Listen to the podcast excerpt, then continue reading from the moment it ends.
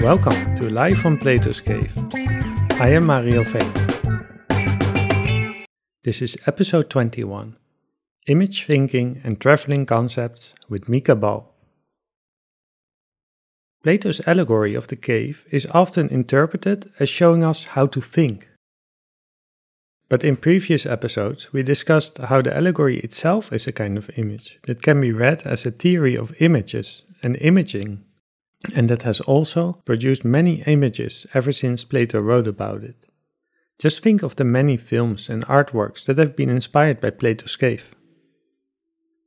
If Plato's cave is about thinking, then it seems that we cannot think without images. So, what is this connection between image and thinking. If thinking is enhanced or even depends on making images, does that mean that art making is also a kind of thinking? In this episode, we discuss Mieke Bal's 45th book, which is called Image Thinking Art Making as Cultural Analysis. It was published this year and I really recommend it. I spoke with Mieke before in episode 3 about art, urgency, and internship. Mieke started as a literary scholar. Her commitment is to interdisciplinary approaches to cultural artifacts and their potential effects. She focuses on gender, migratory culture, psychoanalysis, and the critique of capitalism. Mieke supervised 81 PhDs, published 45 books, and curated many exhibitions. She also directed films and documentaries, many of which have been exhibited as video installations all over the world. Mieke was recently elected for the year 2022-2023 to the one-year chair L'Invention de l'Europe par les langues et les cultures at the Collège de France in Paris. Her book Image Thinking proposes a new model of synthesis of creative and intellectual work. It merges theoretical and practical considerations in innovative and empowering ways, while clarifying difficult concepts through accounts of practice including trauma, agency, identity, and affect. Speaking of concepts, we also briefly discuss Mieke's influential idea of traveling concepts, which I have been working with a lot, and which she introduced in her 2002 book Traveling Concepts in the Humanities. I hope that this discussion around image thinking and traveling concepts will be helpful to you. As we mentioned a few times in our conversation, it's not so much about applying these concepts but about working with them and making them your own. They're like gifts or even friends. If you have any questions or comments, or if you want to find out how you can support this podcast, go to livefromplatoscave.com. Okay, we, we switch to English. yes, oh yeah, right. um, that's always uh, good to know. Otherwise, only some of the people will be able to follow it, I guess. Oh, of course. Yes. So I do have some people listening from South Africa, I know, so they they might be able to follow it. Well, uh, we spoke a little over a year ago, and uh, you mentioned that you were uh, working on a book, Image Thinking, and uh, now it's out, and now we can discuss it. So I'm very happy about that. I am too. and just to say, I, I have the book here, and it's a, it's a big book. it's not a small book. I know. it's nice. It's the soft cover. Usually yeah. they have a hardback, huh? but um, I actually prefer both. soft. They, they have both. I, I I got hardbacks, and yeah. uh, the softback is this uh, one with a good deal. What's happening there? It's nice. It has many color images, and of course, in a book called Image Thinking, uh, images are quite important. yes. You know how many there are? No. One hundred. One hundred images exactly. Yeah. Okay. And uh, you say somewhere that the images they're not just illustrations, but they're they're part of the argument, right? Yes. Yes. Yeah. So I think this book uh, I, I read it with great pleasure. I also, as I went along, I started to get uh, more and more nervous for this this conversation because how are we going to do justice to this? I guess the first thing to say is that people should read it. Yes. And the subtitle is Art Making as Cultural Analysis. And I'm not, I, I love art, but I'm not by any means an expert or, or anything like that. And I really got a lot out of this book from a philosophical perspective, social perspective, and um, yeah. So maybe let's start with the first question: Who who did you write this book for? That's always a very difficult question. I think I wrote it for uh, a very um, many different audiences.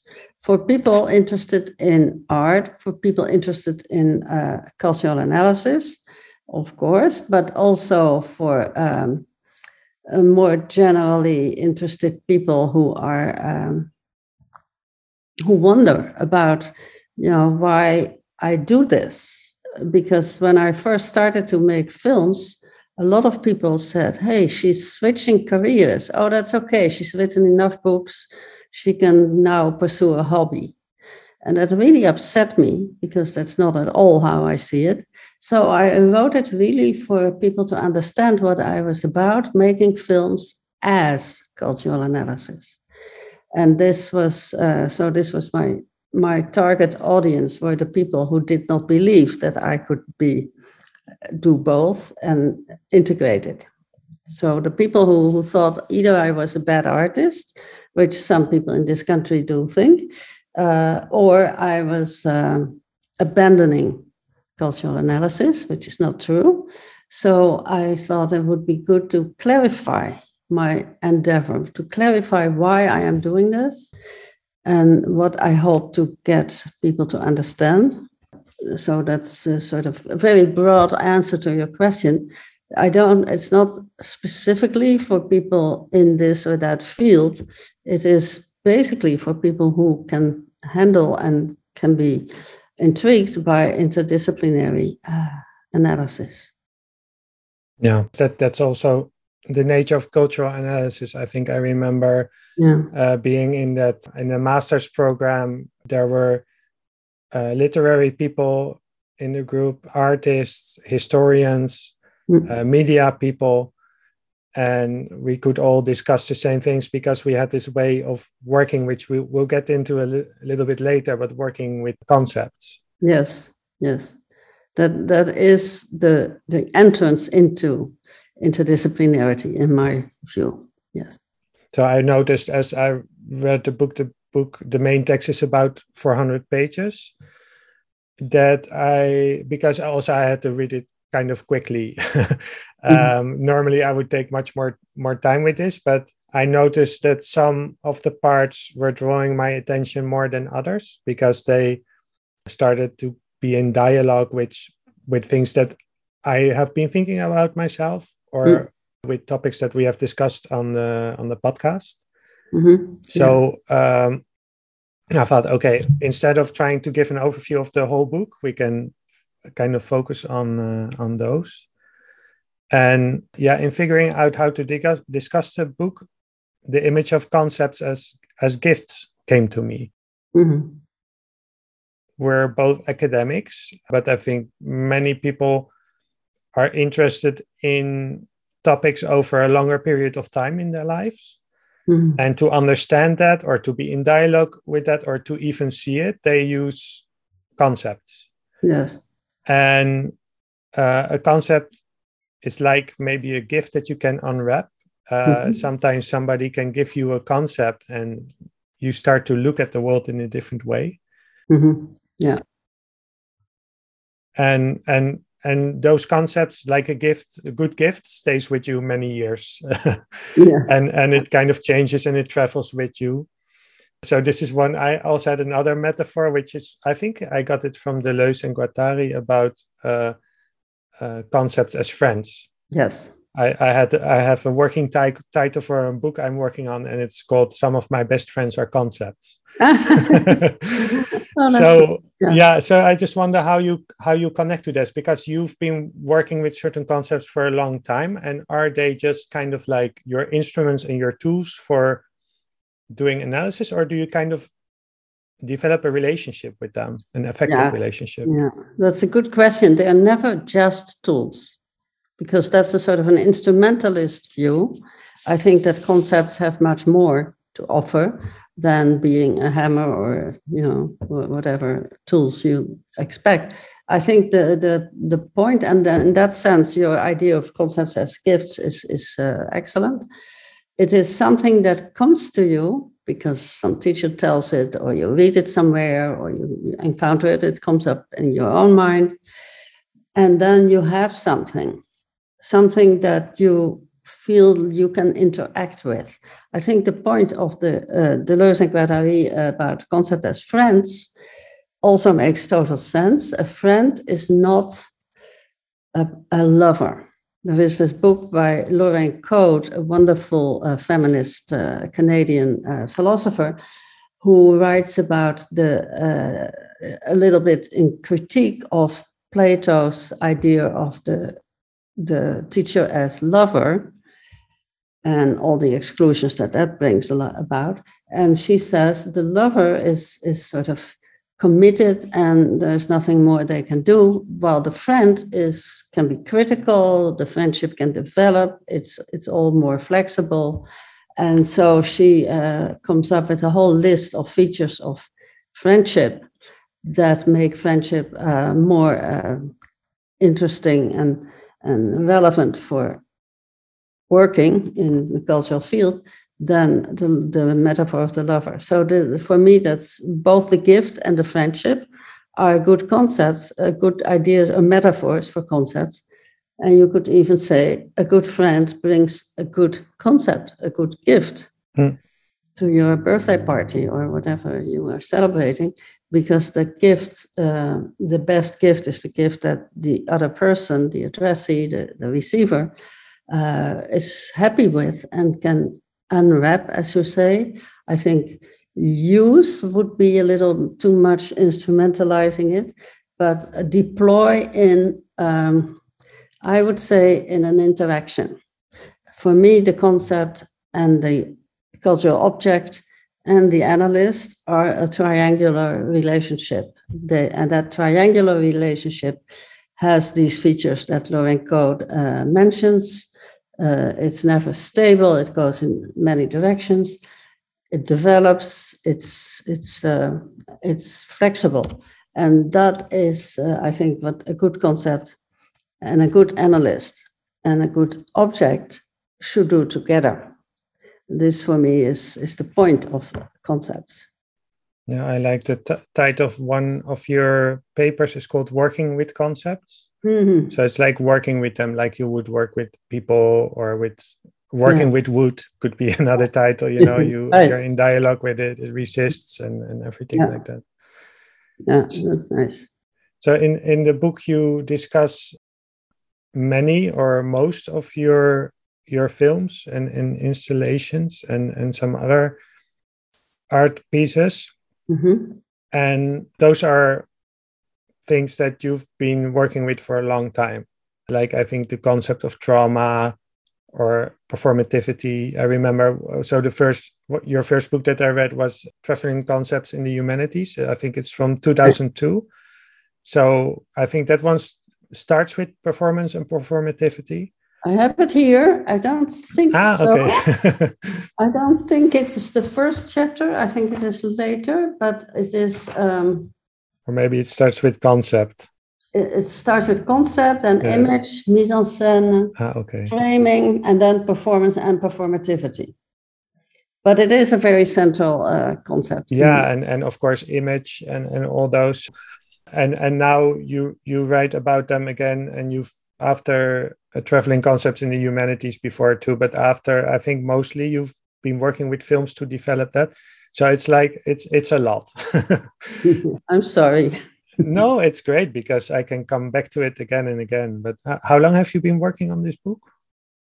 Oh the book it's hard to say because i i actually the actual writing of it like preparing the manuscript for the publisher was very quick. That was during the covid lockdown but i've been working on the films and i had written articles about the films and I've been reworking that in this book. So it's not a book that I just started to write one day and then finished. Uh, but it was rather quick because I had these um, ideas about the films.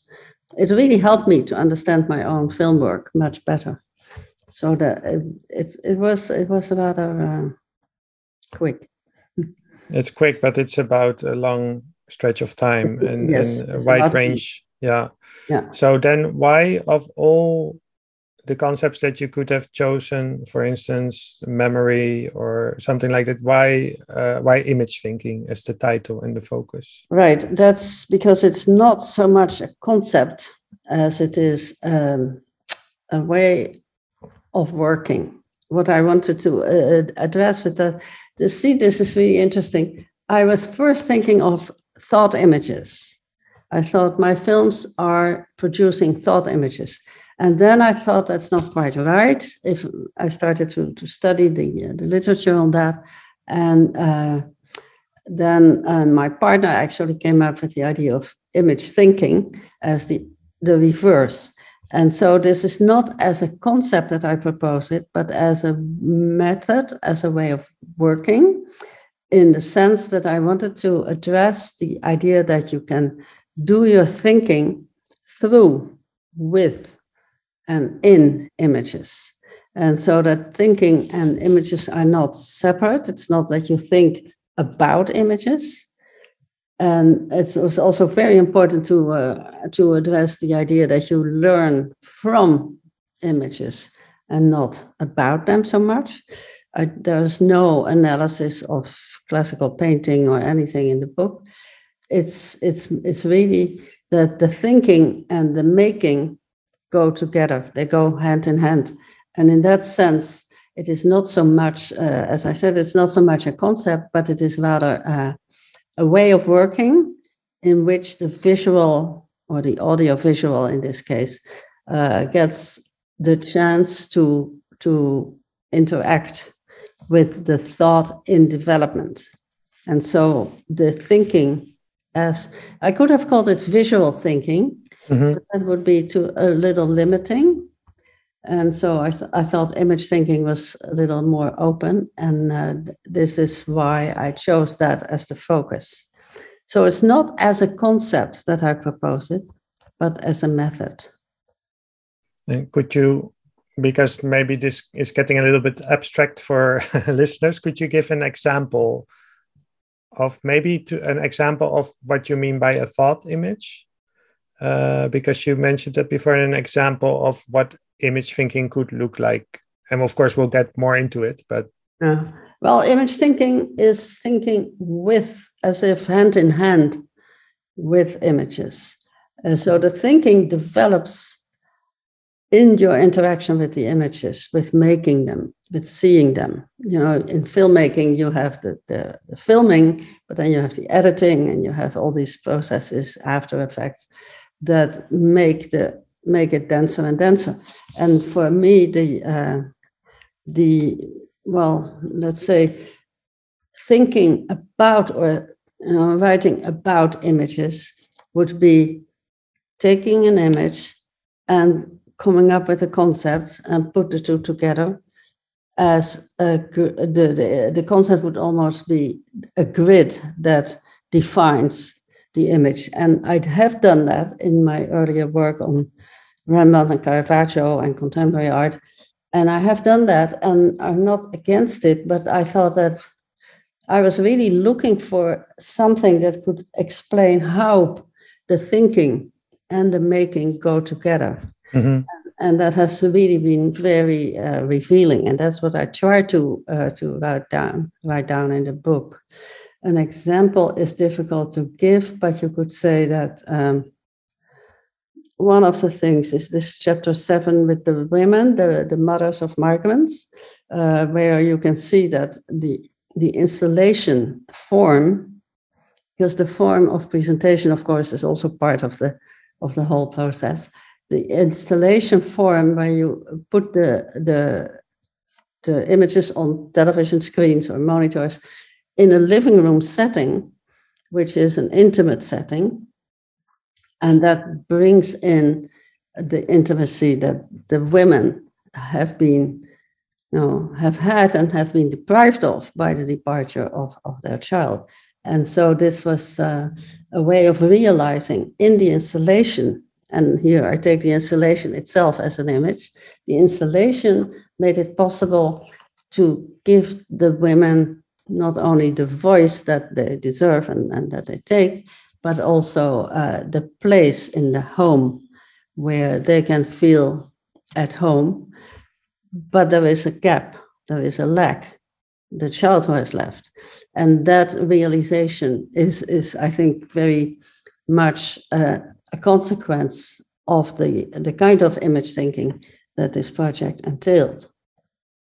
So in, in that case, the, the installation is a, the focus when we speak about migrants, the mm-hmm. focus we, we have images in mind, which in, in the Netherlands maybe people in um, I don't know what they call them, migrant centers. Yeah, yeah. People in, in tents, people trying to climb on the trains. Yeah. But your installation is not about those migrants, but the idea, I mean, it's very um, uh, for the hand liggend, how you say, very obvious that those migrants leave home and they leave family behind and they leave their mother behind.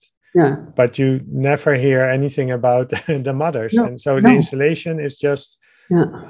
um,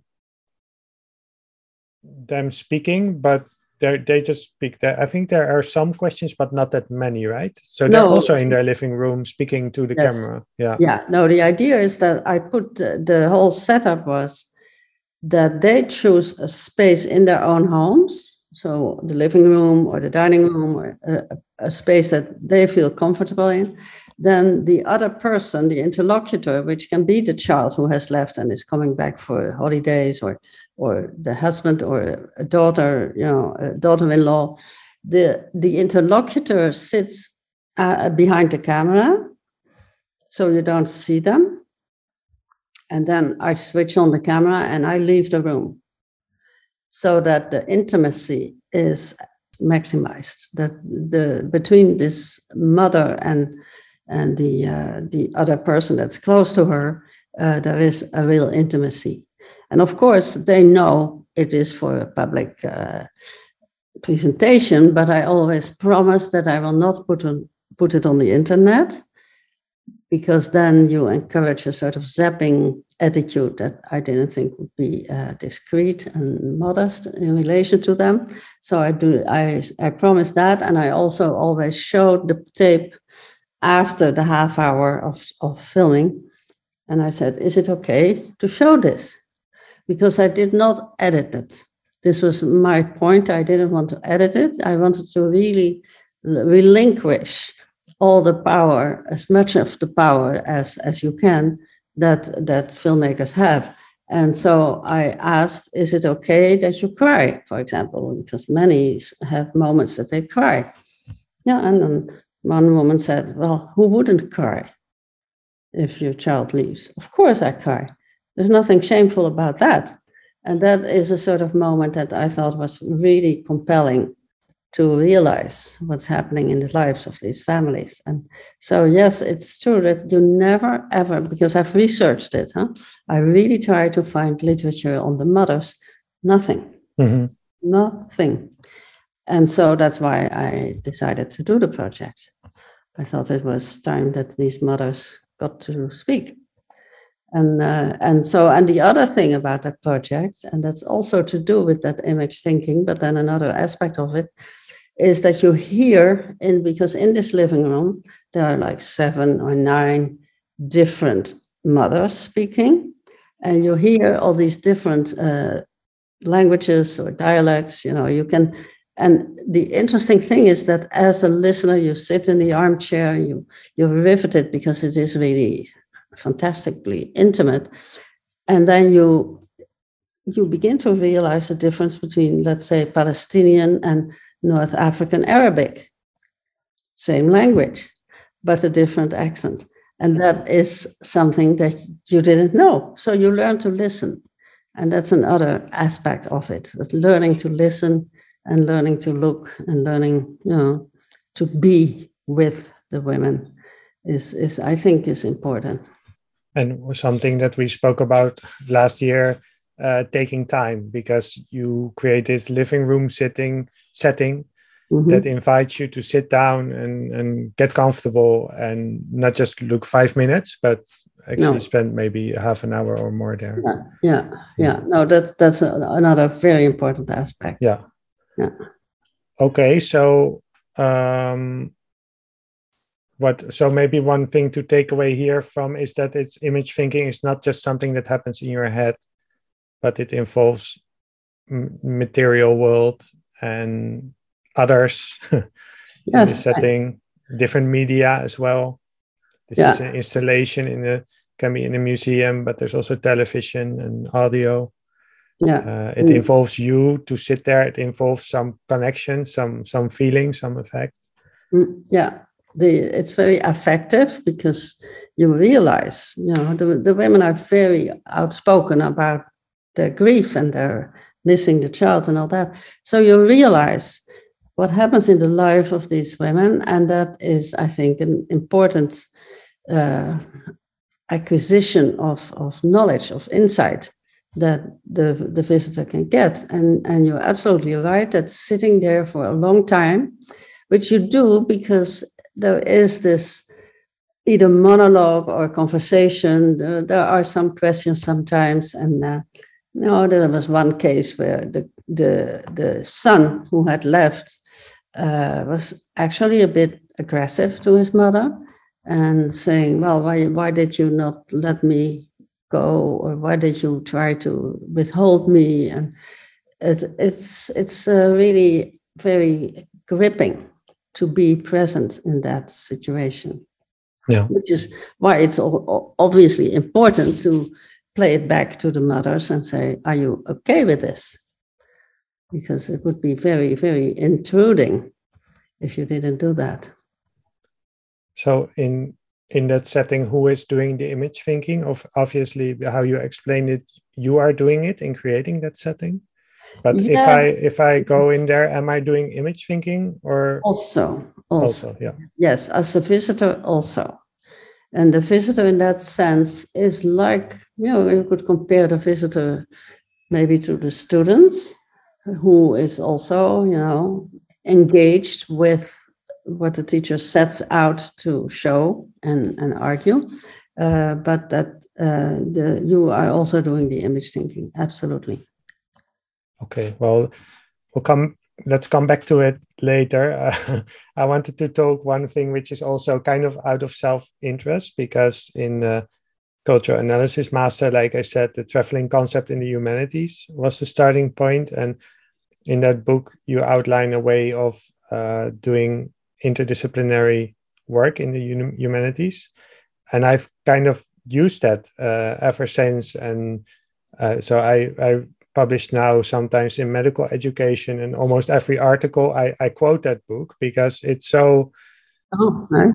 different from you know the normal way i think in many sciences the normal way is if you start to speak about let's say technology or reflection first you give the definition mm-hmm. then okay you can discuss a little bit you can say people define it in different ways mm. like this like this like this and now i choose this definition and that's it and then you just do your research and you don't talk about it anymore. Mm. um, so the way i've used it is to well first I, why i want to bring this up is because when i read image thinking i realized something else about concepts. What can happen is that you at one point you think you know it. Maybe like a friend again. At, at mm. one point you think well I, i've known you for 10 years. Okay I, I know who you are yeah. But then at some point you realize, well, actually, I've been a little bit sloppy and imprecise. And so now I read about traveling concepts again, which is also a concept. And I realized, oh, I have to kind of go back to it and, and make it a little bit more precise. But I think mm-hmm. it will also be interesting for people listening to this because it's um uh, it's a way in which you can engage with the things that keep you occupied in your life uh, and that you want to understand and that you and not just like uh, like you learn your driver's exam you learn that and then you pass your exam and that's it. No it's the things that keep coming back that you keep wanting to understand and then those concepts can can help you with that. Yes yes that's exactly the point. I think the point of concepts is precisely that that they they can help. In that sense they are friends good friends and and gifts but they have the uh, capacity because they have this theoretical miniature theory in them.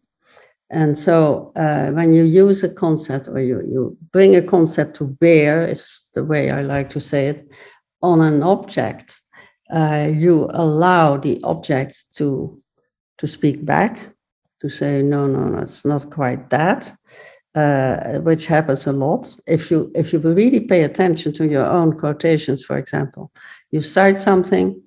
If you then, uh, my rule is always after typing it up, the quotation, look back at the object and check if it really matches. And sometimes it does, and sometimes it doesn't. And if it doesn't, so much the better, because then you learn more. You learn something new you learn something you didn't know. And so i'm uh, trying to encourage people to do that to to check that it, that it works. But yes concepts have a, a power to make you to open up uh, not just the objects but to open up ways of engaging with the objects. And that's why i keep saying it's a triangular relationship between the analyst the object and the concept. It's not just one to one yeah, so let's let's get a little bit into how that works because it's already quite different from when people say concepts. In most fields, they think about it like uh, from cognitive psychology, like ideas, a synonym for mm. ideas. Uh, again, ideas in your head. Mm. Or actually, designers can use concept as well. Like uh, a concept is like a template uh, for something. Yeah but also in philosophy concepts are usually kind of immaterial things right? Or mm. not even things. So maybe like oh i can i can tell you how you well i don't have to tell you because you are the one who explained that in the in the cultural analysis master how you work with concepts. And that was such an eye opener for me because you had a i'm looking for the english word like a yeah how do you say that? Kaartenbak like an index. And they, oh, index cards. Yes. Index cards, yeah. Yes. people don't have that anymore, but if you work in a marketing agency, those are where your clients are alphabetized yeah. and everything. Right. So you have the concept of performativity is with the P, and yeah. another concept, right. another concept is somewhere else. And um, do do you want to explain that a little bit, or shall I tell you what I remember from it? So tell me first, and then I'll respond to that. Yes. So, because I at that point I came from philosophy, so of course we speak about concepts a lot, and I think you know people listening to this are used to that. There's a concept, I don't know, trauma or fear or, or whatever, something you try to understand.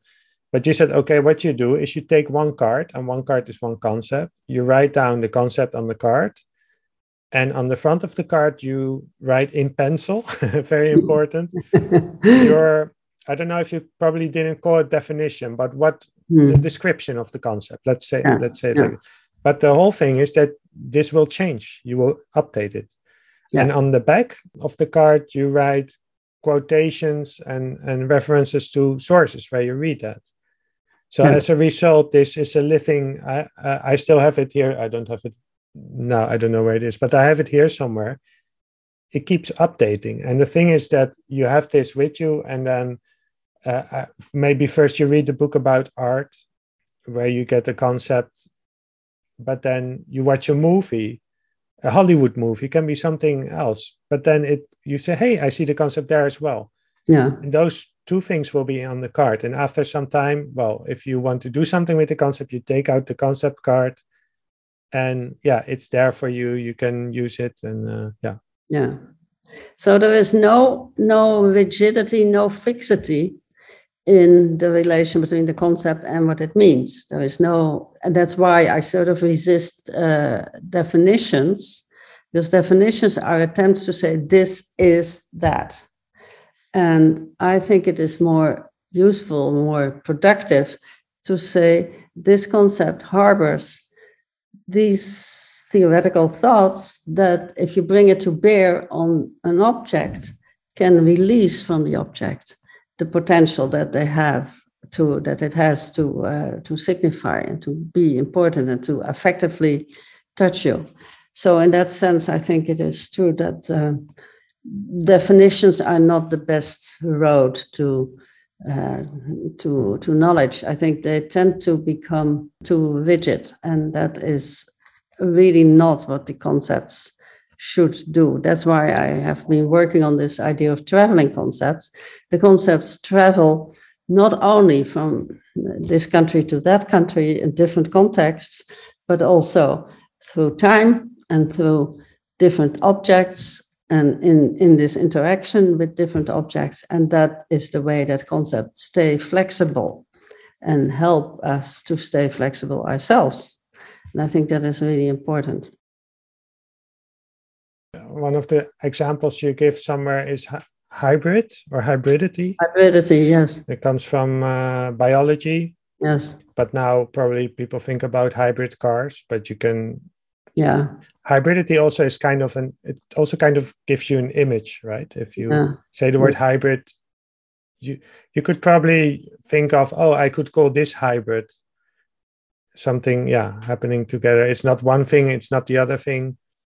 Uh, it may be evolving as well yeah so a kind of interweaving of different things yes yeah. that, that, could work there's also a lot of critique of the of the term hybrid because it becomes it has been used but that's not now so much but it has been used in a sort of racist sense as um, hmm. uh, people are not pure if they are of different races or have backgrounds in different races. And that is, of course, a horrible sense that we don't want to use. But the hybrid as a way of, of intermingling, of interweaving things coming from different sides, that could be very useful. Yes. Mm. So we have maybe, if we have a spectrum on the one side, we have maybe definitions.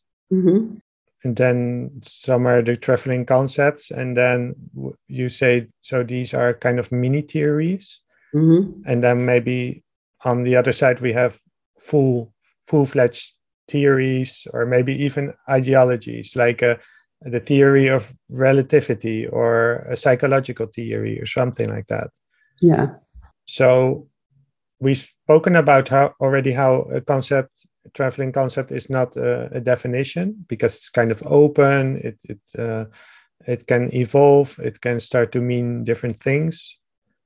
Also, you say somewhere that the whole point the whole point of a definition is that we all speak about the same thing.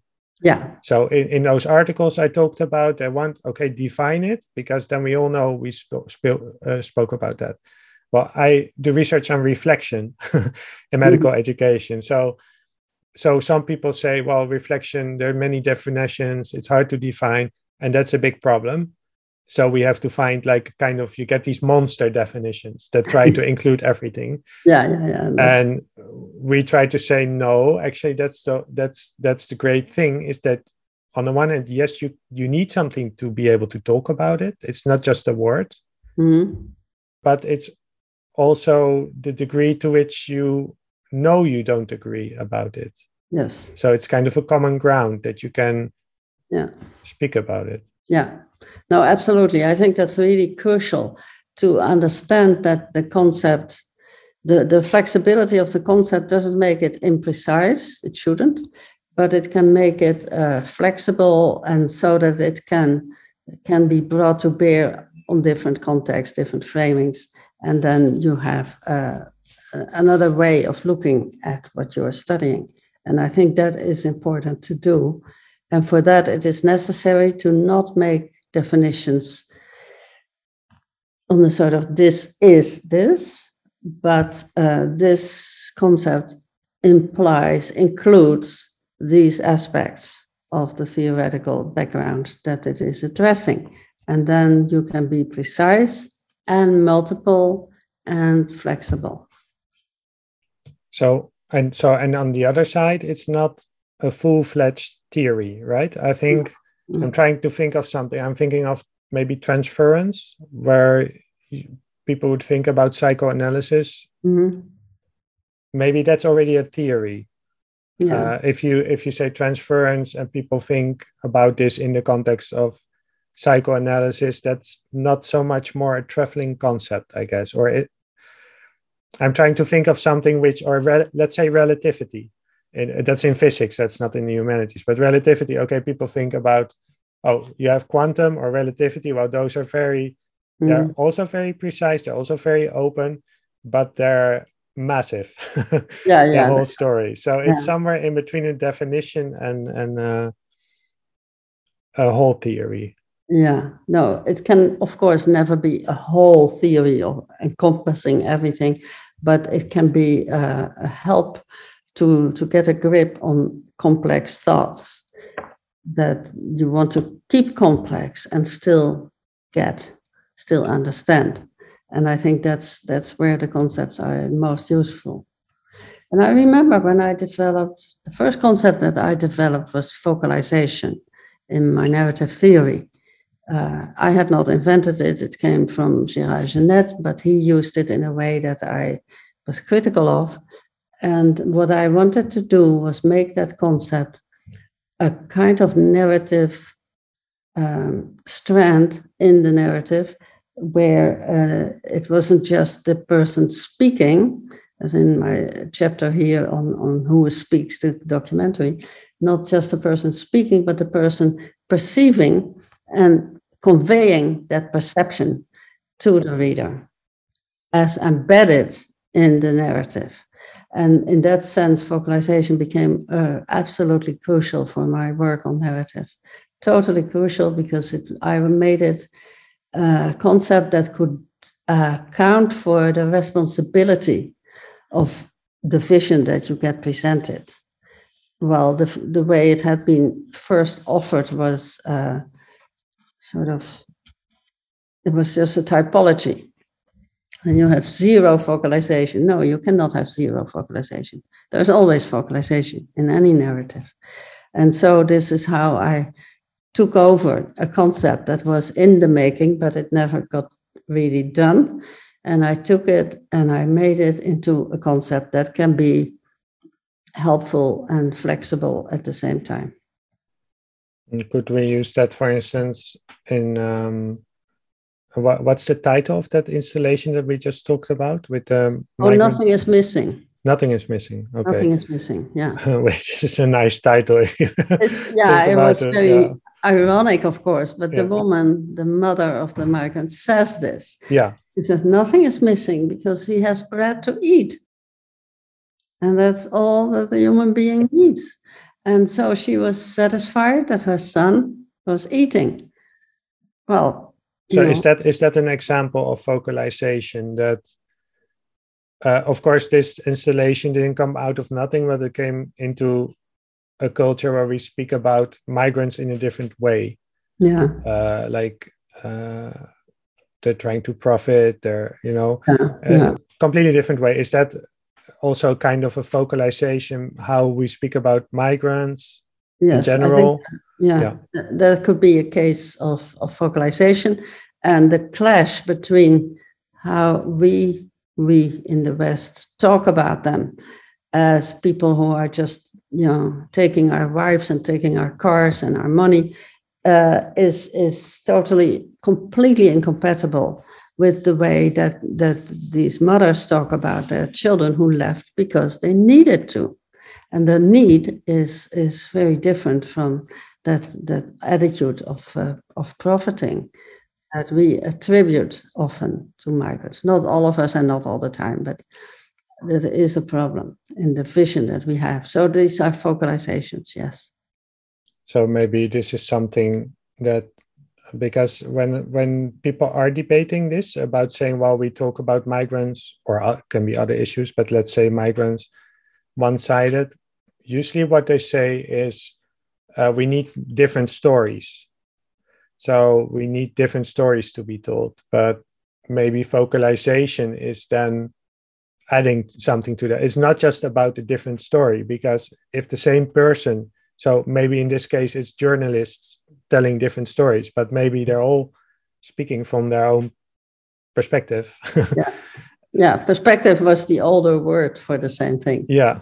Yes. Yeah, yeah. Yeah. No, absolutely. And and it's it's so it's we need more stories, but it's not the stories as such. We need more visions. We need other visions, and we need to be able to to be effectively implicated in the visions of others, and then we can get closer to what's happening to people. Mhm. Before before we move on, do you have any insight for how people who are maybe not academics can work with concepts? It's difficult to generalize about that, but I think that uh, I I would think or I would hope that uh, the concepts should be clear enough to allow people to work with them. And I have to say, when I was just a very beginning scholar, beginning in narrative theory, I did an an um, an experiment with a 10 year old child of the primary school and tried to explain to her my concepts of narrative theory to see if that could if she could get that. And the amazing thing that happened is her grades for her essays her grades went up to to the ceiling. She suddenly got the best grades in the class because she was able to complicate the sort of the narrative structure. And that was because of we had been talking about it. I didn't use the terms but i just said let's if, if we read this who is looking here at this boy and then she was able to analyze that. And that made it possible for her to come up with much more interesting um, you know essays and texts that she was to write. So this this was a really good experience. And I did that because I wanted to know if these concepts could work without the term, the terminology.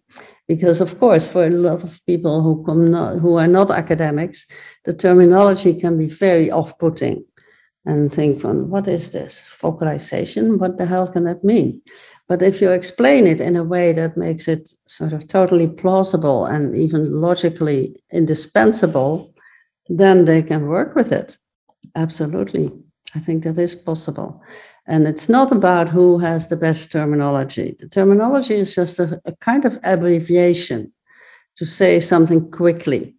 But the, the, the, the content of the concept is the, you know, that this unwrapping of the gift is what does that help us to understand in the cultural objects that we are looking at or reading? And in that sense, it does work.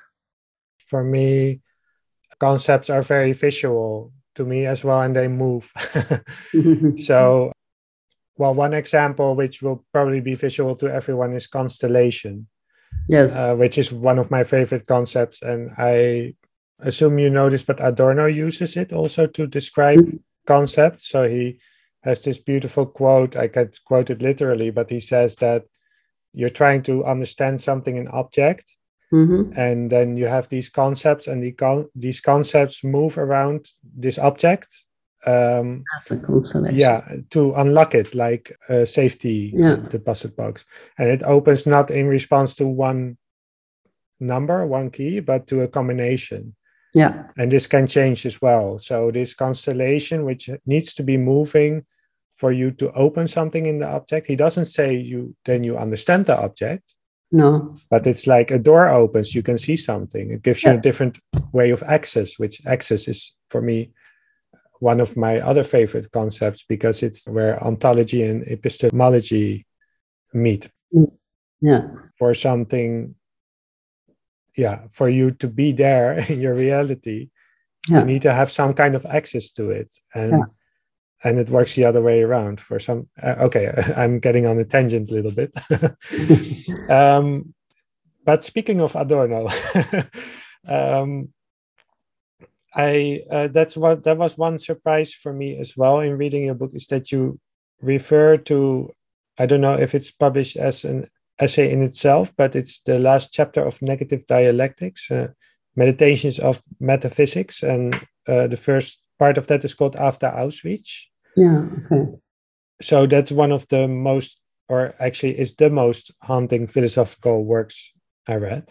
Mm-hmm. Before I was still thinking, well, so this podcast is called Live from Plato's Cave. I was still thinking in terms of these kind of immutable, eternal ideas. Mm. And this uh, uh, essay cured me from that. Good. um, because I also have a personal connection with with the Holocaust through my family and my past. And uh, anyway, I spoke with this with your partner also about a year ago in the, in the Mm-hmm. episode about trauma in the Holocaust. Mhm. Yeah.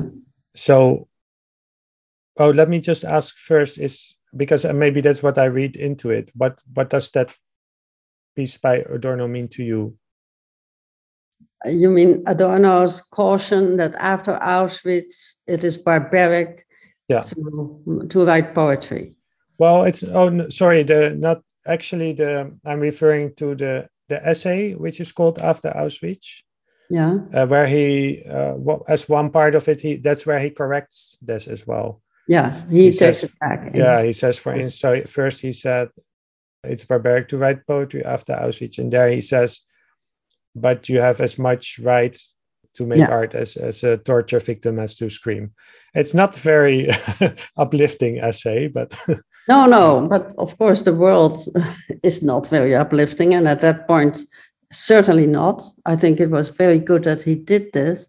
And the interesting thing is this whole discussion, the Adorno against himself in a way. Yeah. First, first saying no, and then saying, well, that's not quite right. I thought, uh, first of all, it's fantastic when a philosopher of his status is capable of of changing opinions and, and saying that but also the fact that he was uh, uh, really talking about reality, about the reality of what had happened and, and what was still happening. Uh, that was, uh, for me, it was uh, because philosophy is always a little, you know, I always wonder what's it about? I know that you, as a philosopher, wouldn't like that, but I always have this doubt that philosophy has pertinence, relevance but uh, Adorno made it have relevance, and then of course Deleuze also and uh, other people. But the the obviousness is not there. It's not obvious that philosophy is always about something real, and in in Adorno's case, I think it is, and he makes that very clear and is very lucid in that. And and I really admire him to to you know to be willing to say perhaps I was wrong saying this because, and then he comes up with people who've been beaten up with rifles will have as much right to scream and to express themselves as other people. And that is, of course, totally true. And so his initial caution, you would think that in initial warning, it's barbaric to write poetry after Auschwitz, uh, should be rejected. But no, this is the thing. That was also very important. And I think that the fact that he had two opinions that went uh, the one against the other makes it even stronger. Because, of course, it is, you cannot say it is barbaric. Barbaric is not an easy term anyway. But uh, to, to condemn writing, no, but enjoying poetry. It's it's really about enjoying the beauty of art and literature after all this horror. That would be what he calls barbaric. But then that is not the answer to, to everything. And I think a philosopher who's capable of, of changing opinions is, uh, uh, is has my admiration. The other one is Wittgenstein. He also, uh, you know, had a sort of certainty at the end of the uh, Tractatus, where he says, of what one cannot speak, one should keep silent.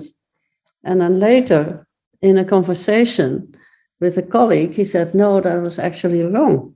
Of what one cannot speak, one can show.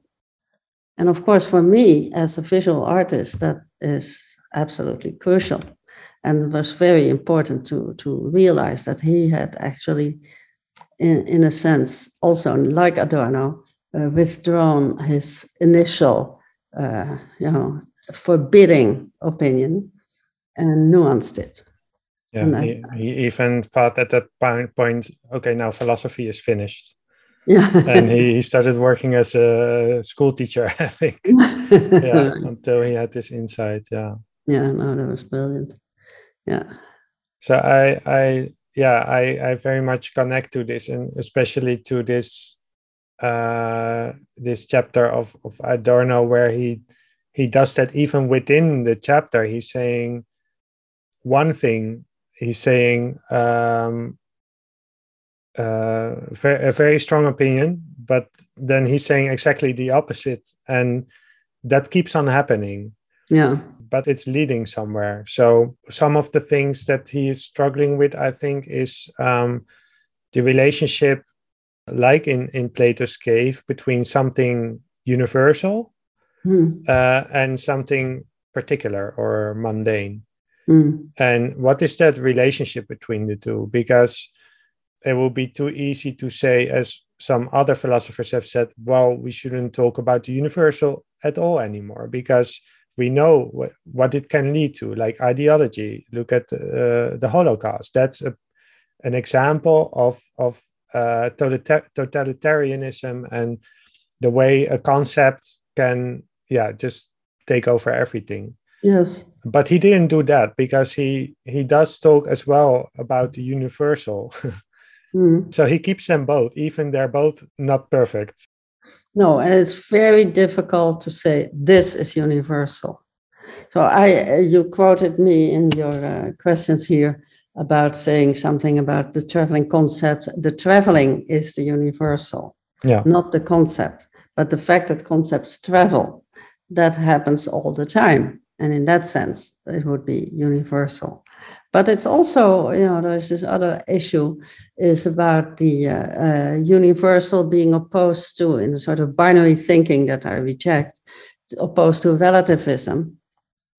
And to say, you know, it's either cultural relativism, every culture is different, we can judge, or it is universal, and then we have to. And it's both wrong, of course, and the binary opposition between the two is particularly problematic because you, nothing is universally valid or nothing has this universal meaning. What happens, eh, what is universal is the fact that it is not universal. That is universal. Mm-hmm. So you could say that uh, that the uh, the sort of looseness, the, the the need to make concepts, to consider concepts in their traveling, that could be the universal. And then there's this other thing, uh, another example that I use also in that seventh chapter about mothers, that motherhood is universal.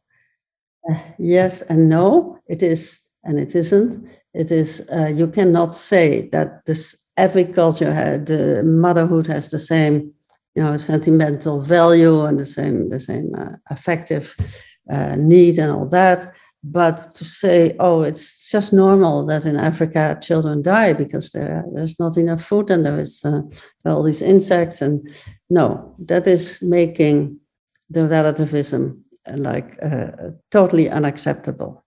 It is not relativism can never condone something that we all know we have to reject. And if there is not enough food for children in Africa, it's not something we have to accept, but something we have to do something about. That's it's so obvious that you cannot accept that. So in that sense, the universalism of motherhood is also a strategic uh, universalism. You have to believe in it, otherwise you're going to condone to accept something that's unacceptable. So this is another aspect of those terms. So maybe this is a bridge to how you use abduction. Not you don't, not in the criminal sense, but uh, abduction no. as as a logical uh, category. Yes.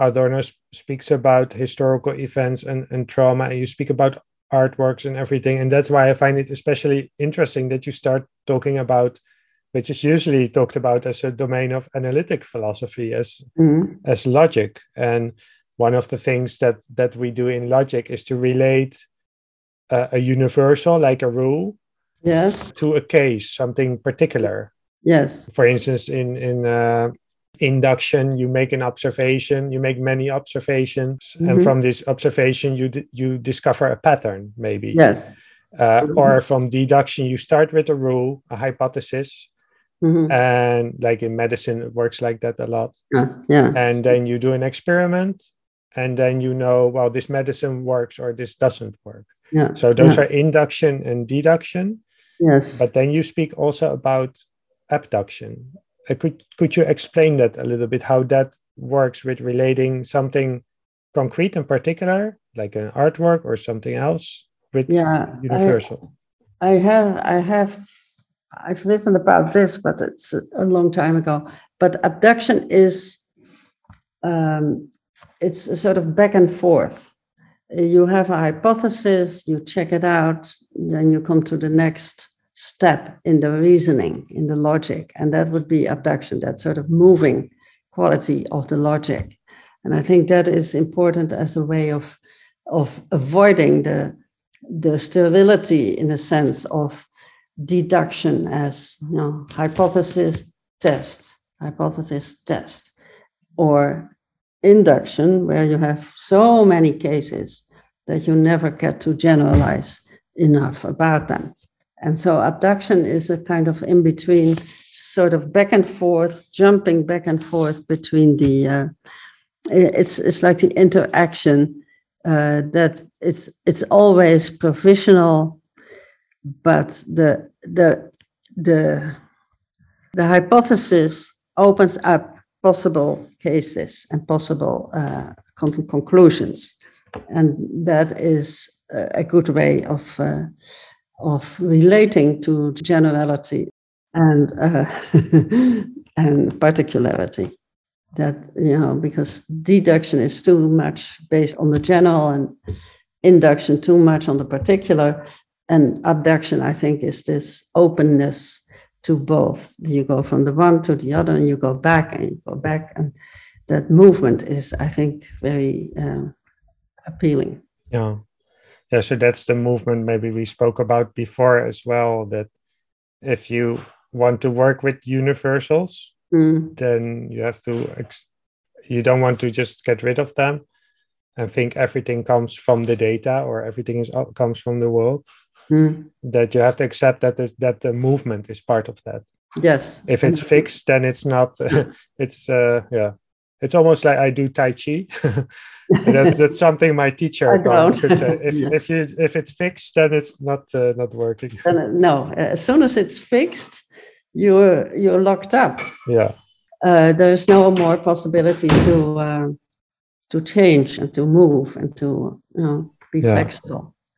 So yes, in that sense, abduction is a, is a great help as as a, a logic but it still so still sounds like it's okay it's part of logic logic also has the let's say image of being very dry and everything but i think well you you speak about creative leaps and creativity and imagination yeah. yes. as part of this so i was wondering uh, is abduction related to image thinking yeah in the sense that it is a form of um, of uh, exercising the imagination.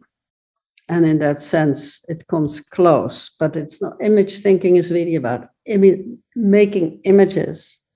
I, I use the verb imaging also, which is not the same as imagining. So imagining is, you know, you, you come up with ideas or thoughts or images, figures, uh, and that is a very important faculty. I think imagination is totally crucial. But imaging is a way of giving an, a visual shape to an idea. And that is something, in a sense, more specific. And, and I think that is uh, a useful concept, also imaging as a verb, to, um, to give shape, to make shape, to give shape to something that would not otherwise have a shape, would otherwise be invisible. I think that is uh, uh, that's a sort of a possibility to to be more imaginative visually. Mm-hmm. Yeah, this connects to what we speak about a little bit later. Maybe what you do with time. Uh, yes, in, oh, the yeah. book. Yeah. Um, okay, so we're still talking about some of the themes that that Adorno addresses. Uh, this is so this abduction is a way of, of thinking, a way of analyzing. But there's also another way in which you address this relationship between the singular and the universal in, in your book, which again, it seems to be a theme migrants. Oh, yes. We've had many, yeah, images of migrants drowning here. There seems to be something about about the media that we find something collectively very important and and horrifying but after a while yeah not anymore so much mm. uh, i think we're noticing this now with the with the war in ukraine yeah we had it uh, as well with corona in the beginning when people were clapping for the healthcare workers mm. And there seems to be i don't know there's probably some people thinking who thought about this but at one point uh, yeah, we cannot hear it anymore. We cannot see it anymore. So this is a problem because it's the universal. It keeps happening, and at the same time, it's very particular because these are real people that yes. are drowning, that are trying, you know, trying to cross uh, to a better life. Mm. So you discuss in chapter nine. I don't know if I say it right. Palimpsesto. Palimpsesto. Palimpsesto. Yeah. What does it mean? Palimpsest. That is a trace of something be, that came before. Ah, okay, okay. And it's it's a artwork by Doris Salcedo. Salcedo, yeah. Salcedo, okay. And so you describe how you spent many hours there and how it made you gave you an insight about I'm already struggling with my language because that's your point. So when you left that artwork, something had changed. And you describe how this had something to do with yeah, our relationship with the victims of this strategy. But you say that this this artwork is not was not showing you this or telling you this, but it was doing it. Yeah. Uh, could you explain that? And people, of course, don't know what the artwork looks like. Maybe you could yeah. explain this as well. No, that, that's a difficulty, of course, but there have been books published about it. But the the what she's doing in this enormous plaza in the uh, Palazzo Palacio de Cristal in Madrid, uh, she had put down slabs of a meter twenty long and, and 19 centimeters, I don't know exactly uh, wide.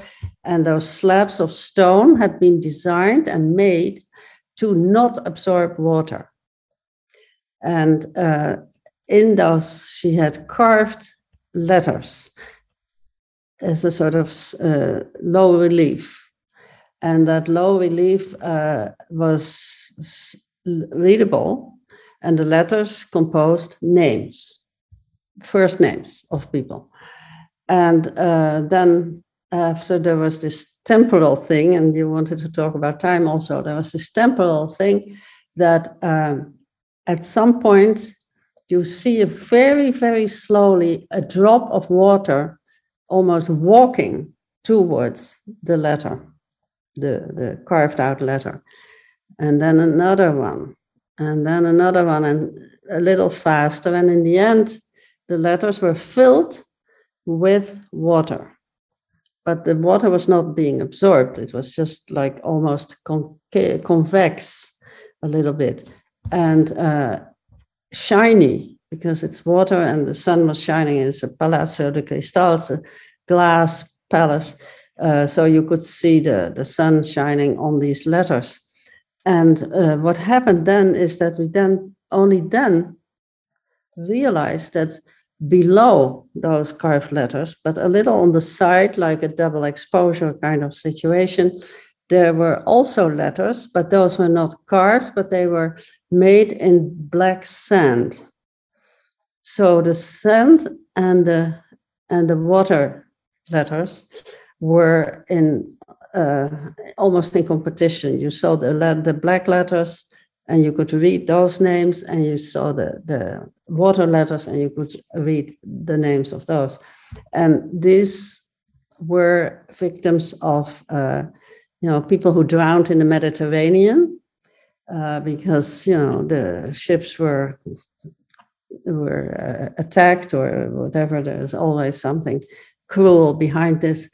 People had drowned in the Mediterranean, and the fact that there was sand and water, of course, was also a medium, an intermedial uh, um, presentation of too much sand and too much water, or not enough drinkable water, but too much seawater.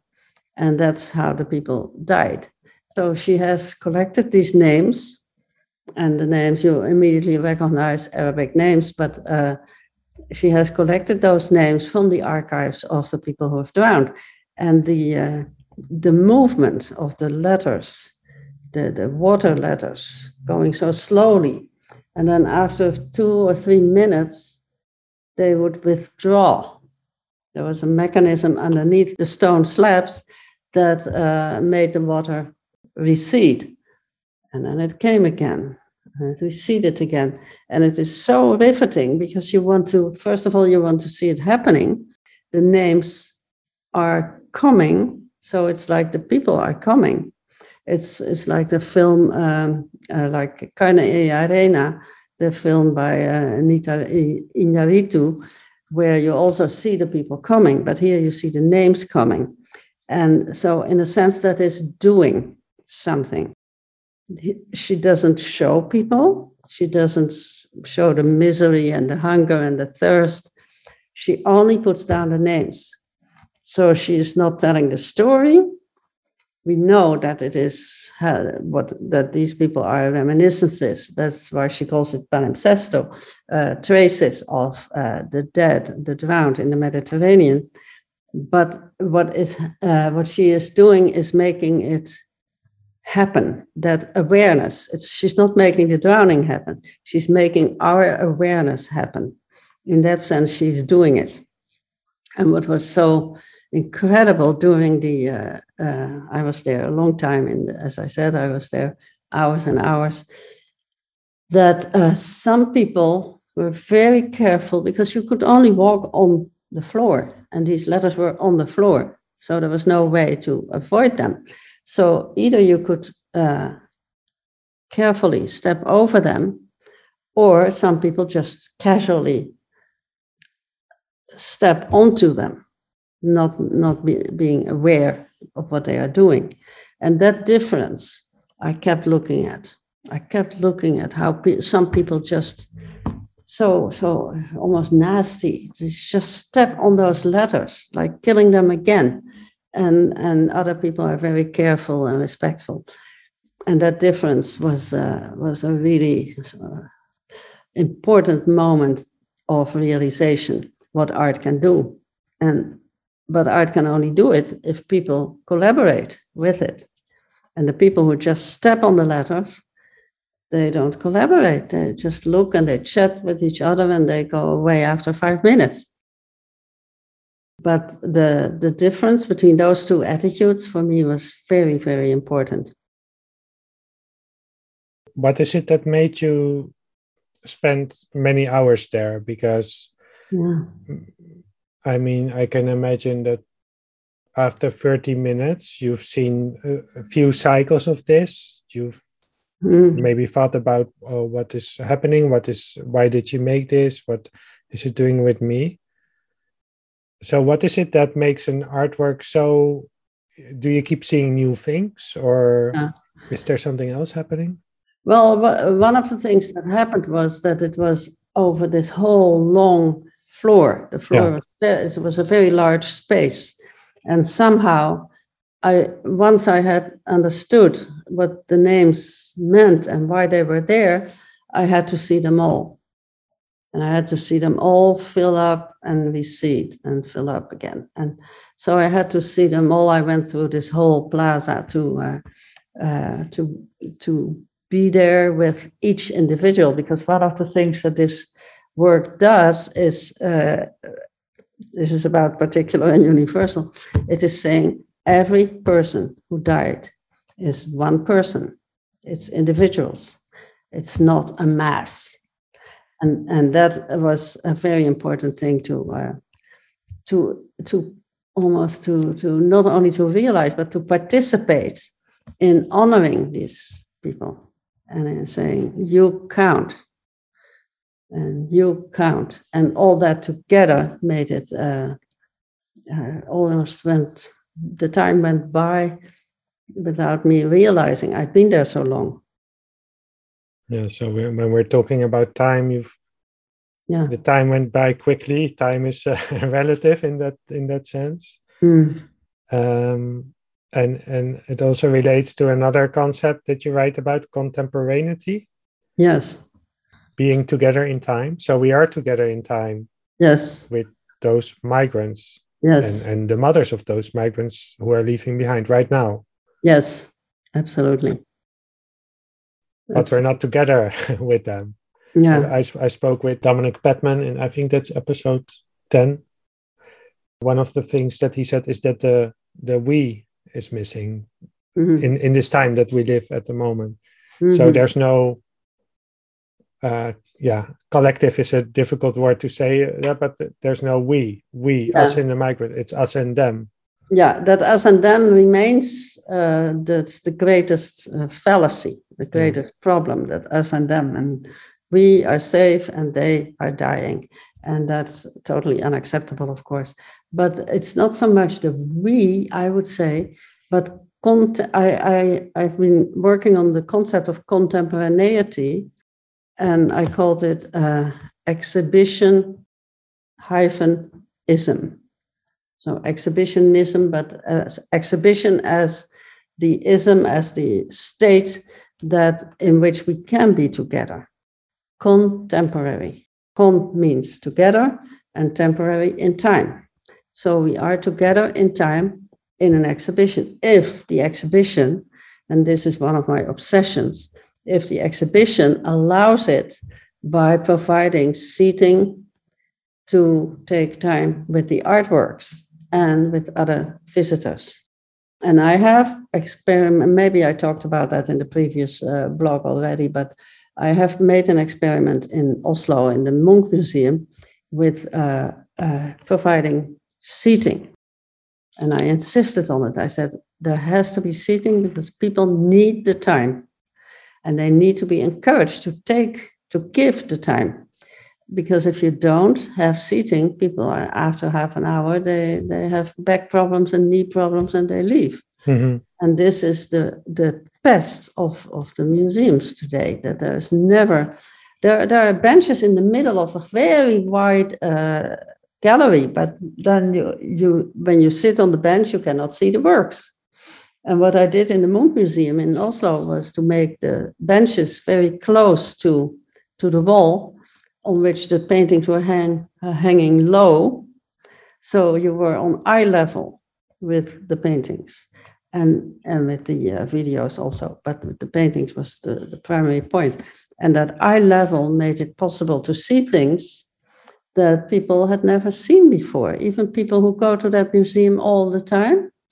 And one, one artist friend said, I, I've seen this painting at least 20 times and I've never seen that little man behind the, the curtain that you see when you sit there. And that is the whole point of seating. And I have been trying to make this a, a policy and to talk to people about it, but the museums don't seem to seem to follow suit and they don't do it, which is really a loss. Yeah. I think uh, uh, taking time and giving time, which is really the same thing, is uh, totally essential. I guess it relates to even maybe to the discussion we had about definitions, but also about universals. I think one thing about universal is that you think you've seen it, Mhm. or you've studied something once and you think you've understood it, and that's that's it. That's where it stops, and then it Yeah. stops uh, moving. Yeah. And I think this the same. Uh, uh, what when you speak about exhibition, I think about spending time in nature. Yeah. I relate to that. Just Yeah, instead of yeah. oh, let's go for a walk or go for a run. Yeah. The moment you sit down, it can be anywhere in a, in a park or in a forest, or it can be in the city as well. It's just mm. when you stop moving, you see how much how moving much is moving, and I think that's one of the. I guess that sounds very Heideggerian, but it starts times start to reveal something. Yes. To you, but but you, I think also many times you have to go through something, boredom or being in a hurry. Mm it's not a one time thing it's not a um, how do you say that fixed thing but the moment you sit down somewhere all these things start to come up yes yes and then of course depending on where you sit something can start speaking back to you and if you're sitting in in a kind of an environment designed by someone else mm-hmm. uh, like the artwork you talked about that yeah something can happen there yeah no, absolutely. Something happens. and it is not, I mean, I keep saying this, it's not only because older people get tired, because also young, I saw a 14 year old mm-hmm. girl sitting on a bench in that museum. When I was there after the opening, I was watching how people were behaving. And I saw this girl, and she was sitting there and sitting there, and she was just staring at one painting. And then I was called for a meeting. And after an hour, I came back, and the same teenager was sitting two benches further. So yeah. she had she had done two benches in an hour. now that says something, right? Yeah. And you're right that you have to go through something like a, a first moment. What am I doing here? Why am I sitting here? But it comes very quickly if you really look, you are very quickly taken in by what you see. Yeah. And then, and then it, it works. And then maybe we can go to the other side of the spectrum because here we're talking about something that you would not normally spend so much time with and you spend time with it and, and something happens yeah um, on the other side we have things that we would rather forget, mm-hmm. but they stay with us. Mm-hmm. As in the case of trauma, which is something that also you've been working on mm-hmm. uh, for a very long time. Mm-hmm. so also because I've spoken to him uh, before in, in an earlier episode, Ernst van Alphen and his essay uh, "Symptoms of Discursivity." Yeah, uh, you bring it up in the, in the book as well. And I wonder if you could talk about how this this influenced your art making, but this did it also influence how you analyze art? Yeah, it's, it's a difficult question because uh, he developed that in a context in a seminar that we were having in the US uh, in interaction. So we were constantly uh, together, talking together about this. So the whole thought that the whole idea that trauma is a stops time makes it impossible to continue and uh, therefore makes narrative impossible. Uh, he, I think his article I cited a few times because I think it's very, very clear and convincing. It's the best thing on this issue that I know trauma and narrative as incompatible and why and he gives examples from Holocaust testimonies and, and literature. And he, he, but he makes it very clear that trauma and narrative cannot work together. And this was for me, I've learned, I've learned that lesson, but we developed it together in a sense. Uh, but I've learned it also in my analytical work when I was starting to do the Don Quixote, the Don Quixote project, which I did in 2019 in the end, but I have started much earlier.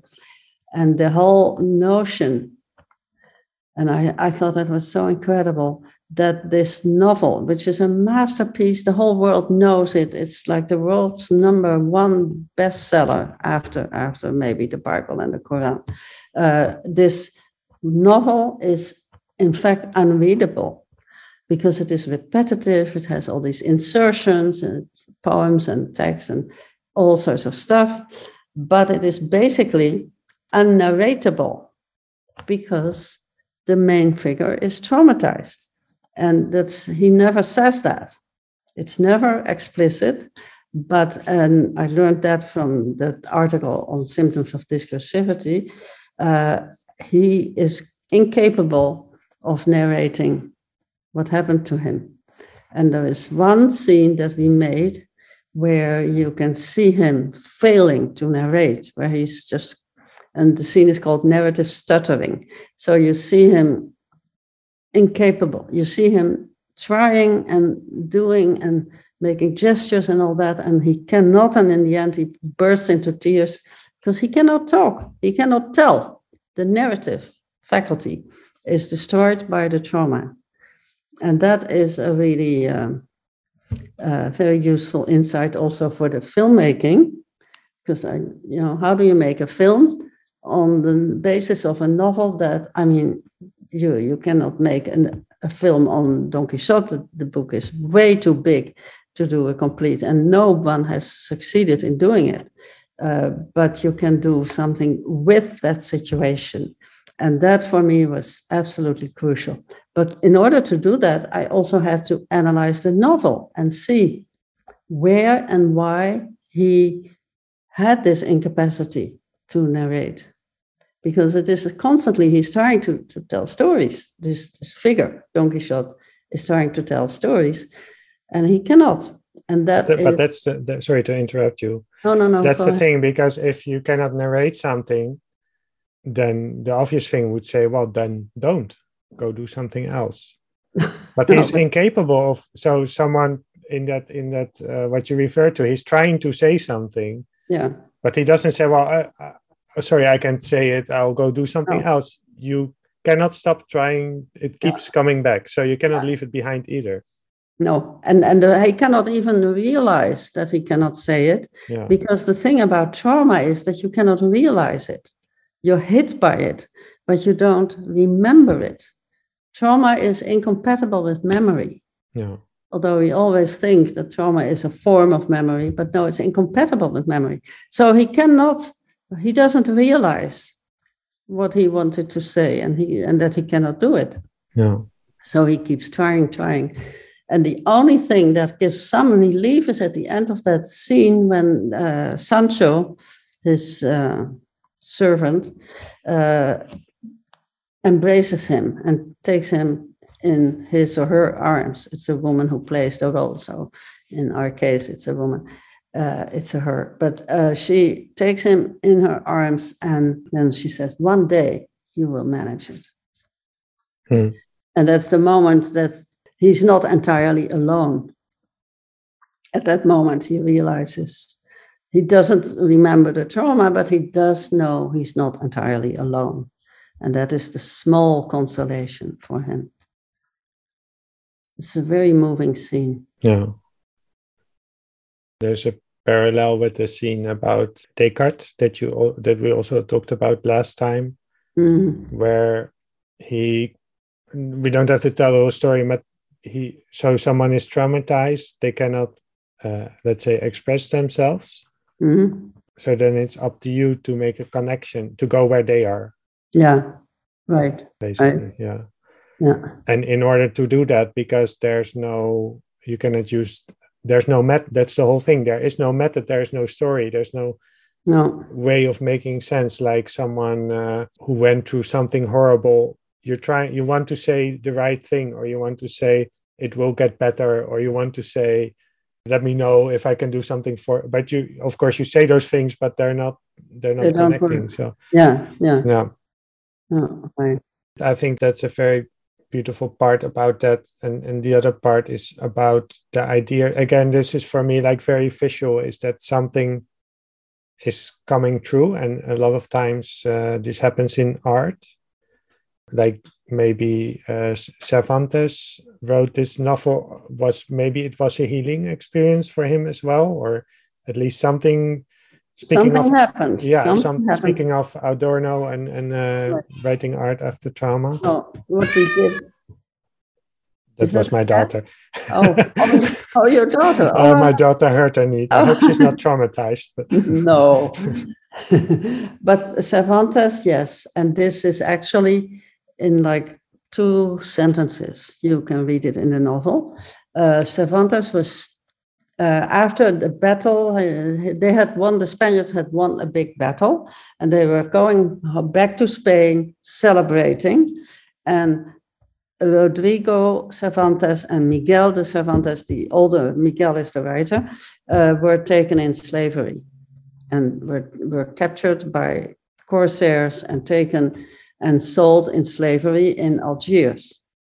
And the most incredible thing, and I have to say this because it is so incredible, is that he, uh, the parents were not rich and they, they wanted to redeem because it was a commercial thing, it was capitalism.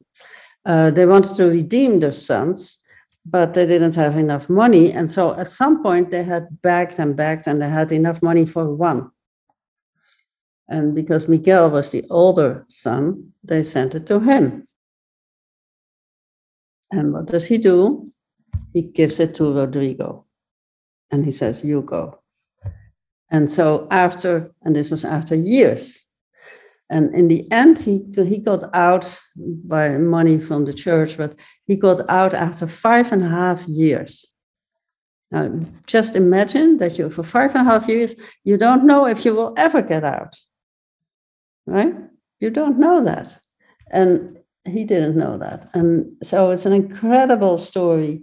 And there is a beautiful book written by a Colombian woman, a literary historian, who has herself been captured by the FARC in Colombia and been held in the jungle for eight and a half months, which is not the same as five and a half years, but you don't know when you're there if you even survive.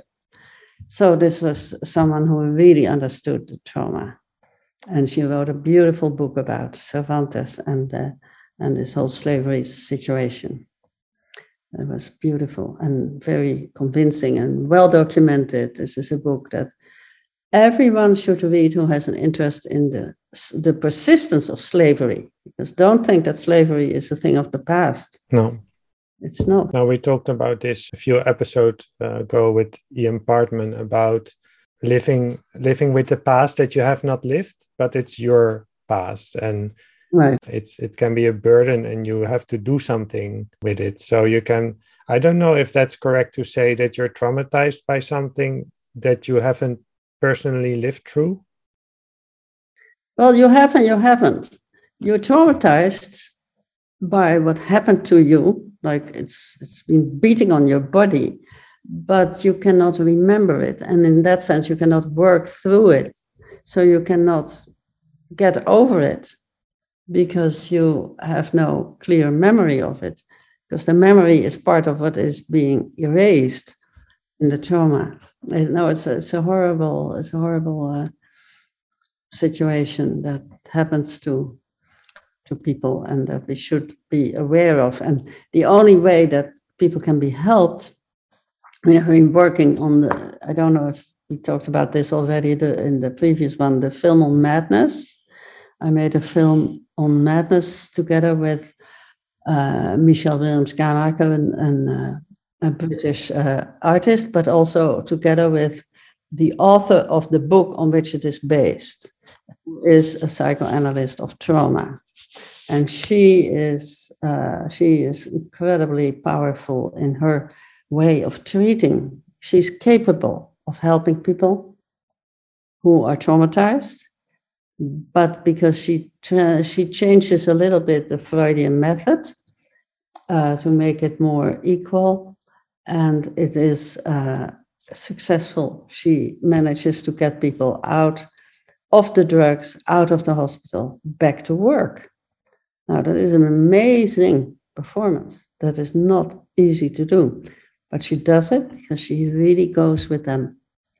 So there is there is a way in which that empathy can help, but yeah. it's no guarantee.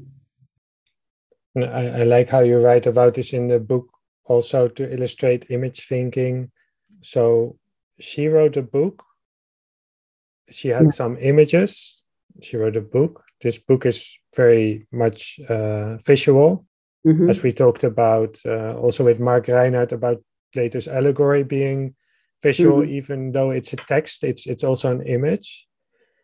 you read that book, which kind of conjured up images that you had yourself, that you then say, well, I had to make this yes. film, which then also, um, of course, a film is, uh, it's easy to say how they produce images that if I see the film, I, so there are all these Im- it's not one image. No. There are many many images and it's also not the case that that it's um uh, so the the film we see is a copy of a copy of a copy of of the image that the author of this original book had. No. But they somehow they work they're all there they work together it's it's one big happy mess. Yeah. No the great thing about uh, françoise davoine the author of the book is that she's completely open to the input that Michelle and i brought in. And she uh, i was constantly worried that she would feel betrayed or that she would feel that the images were not appropriate for her uh, her memory of what she had done and seen because the book is based on basically on uh, fiction but also documentary of, of treatments of analytical treatments. But she was never doing that on the contrary she said no i feel the book has been enriched by the film mm. and that was of course a lovely thing to hear when you make a film two years of work work work and uh, it was lovely to hear that. It was fantastic. But she also has that generosity and that openness that makes it possible to to work with her in a in a constructive way. Because you often hear about people who have uh, difficulty when a film is being made based on a book, and they said, "Oh no, that's not what I meant." But she never said that. No, because it doesn't fit maybe the image they had no, it, it, yeah, that could yeah. be a reason, but she, no, she had her images, and she knew that working with these images was working for the patients, and so different images could also work.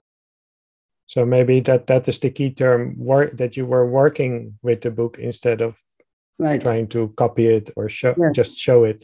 Yes, absolutely. We were working with the book and through the images in the book. Yeah. And it's true that at some point, when we had finished the film, we were invited to present it to an association of what we now would call schizophrenic patients. But they don't call it that. They call themselves uh, hearingvoices.com. That's a, a website.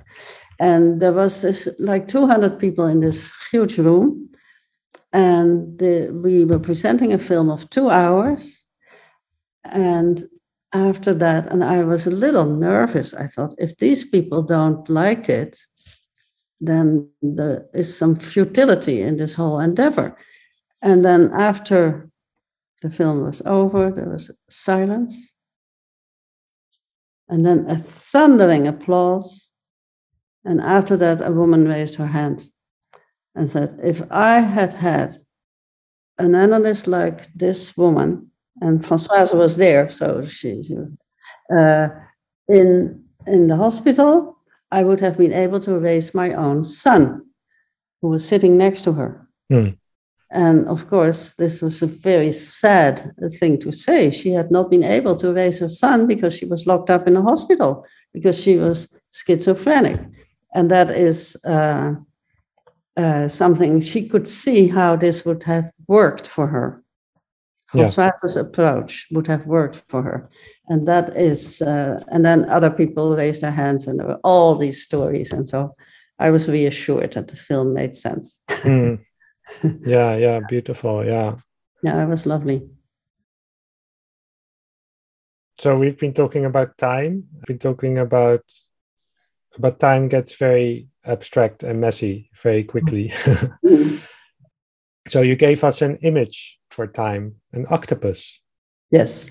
Yeah, maybe maybe you would sell more books if you would call it the octopus of time. maybe I don't know. it's a very compelling image. Yeah. Why an octopus? It's kind of a mad image. Yeah, it is. It is pretty mad. And uh, the the that chapter, I think it's chapter four or something. That chapter is uh, has a title. I think I have it somewhere here. Oh yeah, contemporaneity heterochrony, anachronism, for preposterous history. Those are the three elements of time. And the contemporaneity is like the body of the octopus. Mm-hmm. And then the heterochrony is the different tentacles that each have a different relationship to time. And then there is the, um, uh, you know, this sort of the, the cultural feeding, the, the sucking cups on the tentacles, Yeah. which the octopus feeds itself from the culture in which it swims or love or lives. And so that that was the idea of the octopus as a as a as an image, a metaphor. But also the main point was that it has these different different tentacles, different feeding cups, different uh, temporalities. That it is a, an animal of multiplicity, of plurality, and that made it um, the the best image for this, uh, the best metaphor for time.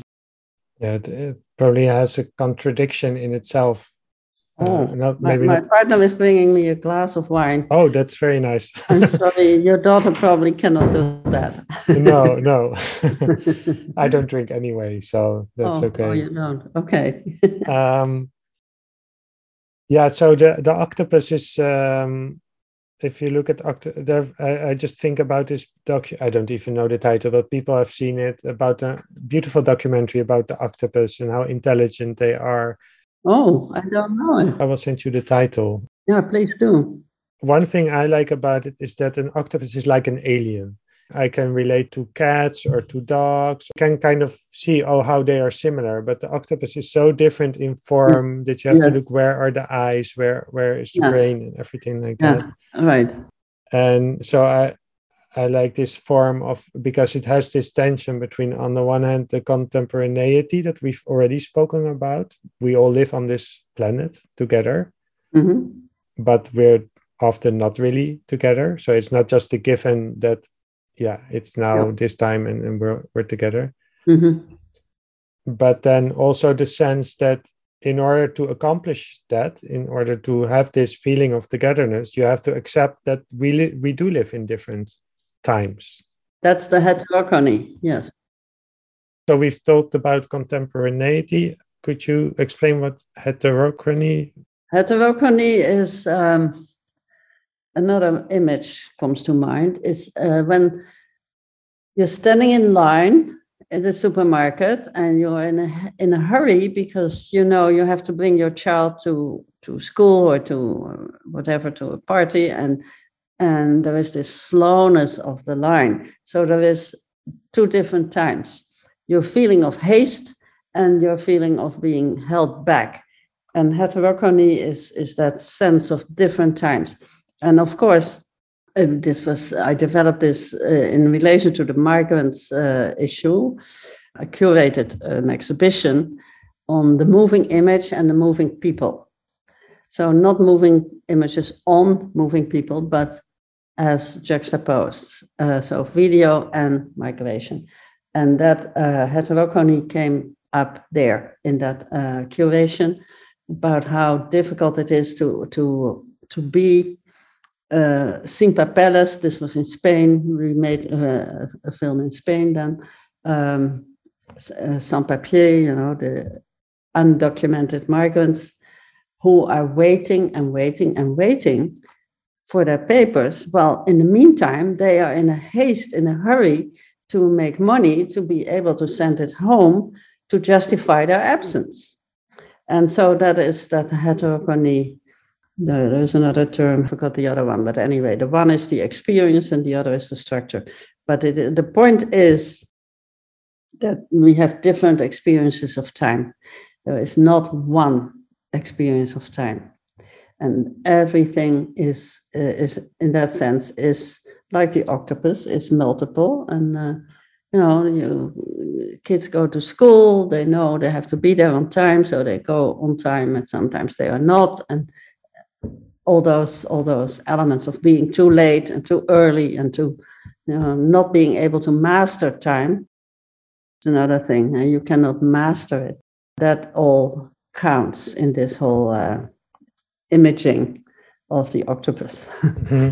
it's, a, it's a case of imaging.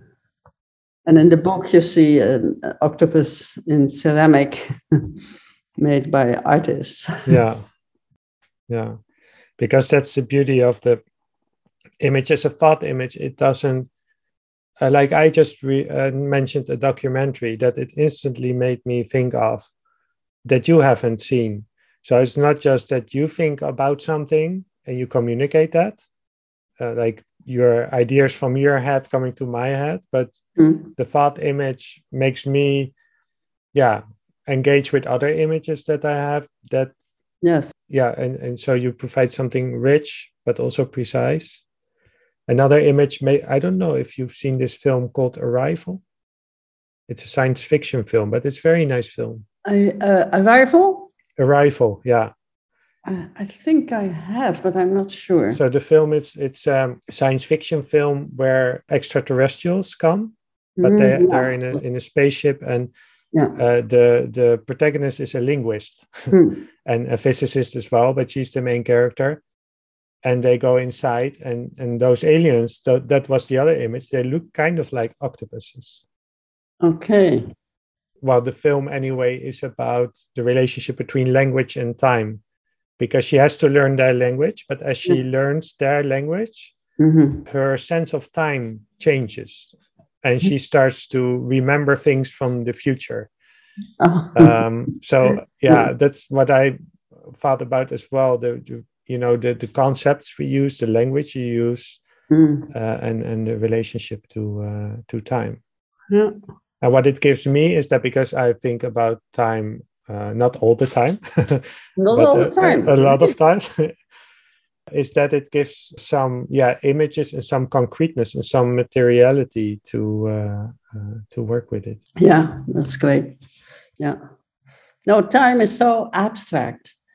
If you if you haven't really a grip on it, the only thing we know is clock time. Yeah, and the clock time that's you know like I wake up whether I set the alarm or not I wake up at six o'clock. There's nothing I can do about it. And that is because my body has adapted to clock time. Mm-hmm. But you know, that's not the only time there is. I talked to Marcia Bjornerud, a geoscientist, uh, again, and she wrote this book called Timefulness. Timefulness, okay. I mean, I see again parallels where she says, okay, in the current situation with climate change, everything going on, we have to understand the, the planet that we're living on and the and the time but she says that in order to do that we can say it's 5.4 billion years old or whatever doesn't mean anything. That's clock time. No. So she speaks about we have to tell the story and um anyway like awareness of of time. Yeah yeah. No it's it's now so urgent. Yeah. It has to uh, and it's probably too late so speaking of time, speaking of we, time. we almost have to come to a close, but there was one question as well out of personal interest because uh, so we've talked about Adorno that's something he uses the phrase thinking that does not come to a rest. Mm-hmm. Concepts are moving, everything is moving all the time, but it also means that it's never really finished. So you've produced a lot books articles exhibitions um, uh, lectures ma- many many different areas. So you seem to have mastered this skill of finishing a project uh, a product which is about something yeah so th- that's what i struggle with myself. I have so many unfinished projects that are never fin- no, yeah. never going to be finished. So yeah. when do you say okay this is it. Now it's done at least for now yeah, well, there's uh, he has a good point. I don't know that nothing is ever finished, but you can stop, and that means that you accept the unfinished nature of of your product uh, by saying, "Okay, now here I stop." And that's what I did with this book. I needed it to be published. I wanted it out. And so at some point, I thought, okay, this last chapter is going to be short and I'm going to do a few points, and that is it for now. I stop. And I thought, you know, this is really strange, but I'm so addicted to this productivity that I felt almost a bit depressed for not having a project. And then I got this invitation in Paris. Suddenly, I have a new project. I have to do what they ask.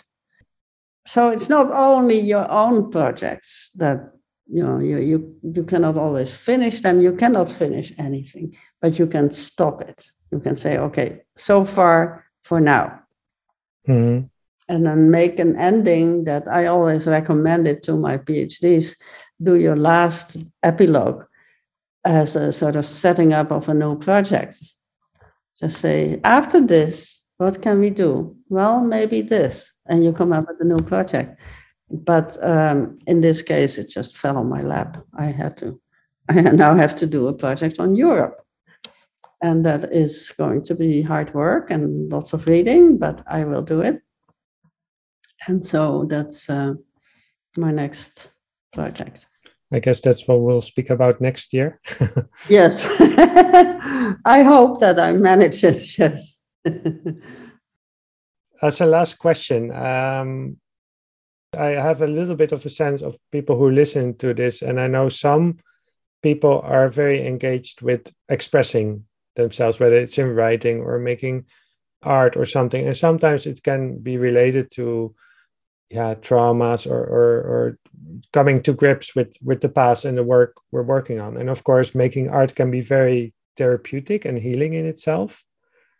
So two part question. The first is for those people what can image thinking bring that that it just that it goes beyond just expressing yourself and it becomes maybe something else? And on the other side of the spectrum we have the intellectuals listening to this the you know the right. philosophers who read heidegger and everything like that and they like to think and everything. Yeah.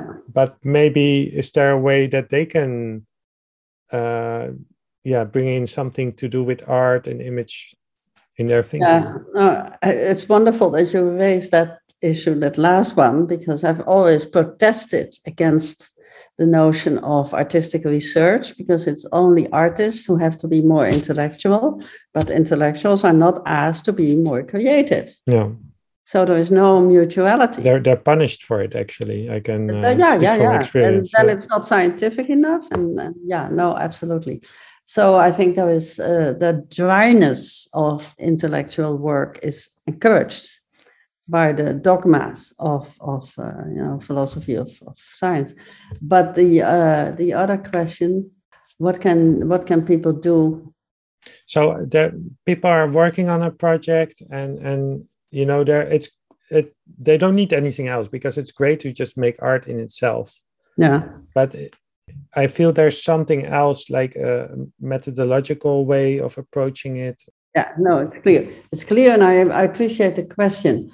How can people get beyond this obsession with self expression? First of all, is the self. That's the problem.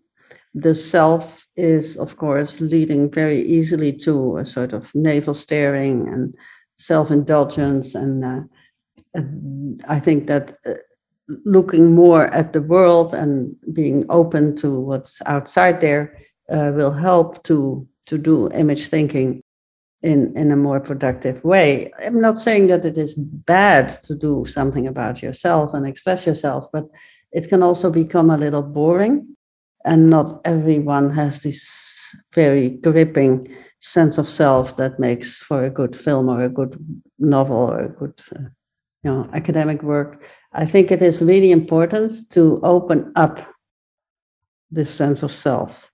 Opening up is basically the, the, the secret of, of all possibilities. Opening up so that you can look outside of your own small little thing. And if you do that, then you can go back to yourself if you want, but you don't have to do that. I think it is really important at this point in time to look at the world and to look the world in the face and to say, you suck. Something has to happen that's better than this. And make not the self expression, but the dialogue between the self and the world the point. I think that would be a way of, of dealing with this in, in a more productive uh, sense.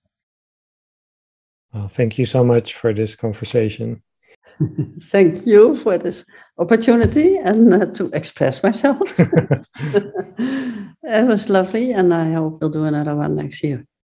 And thank you for listening.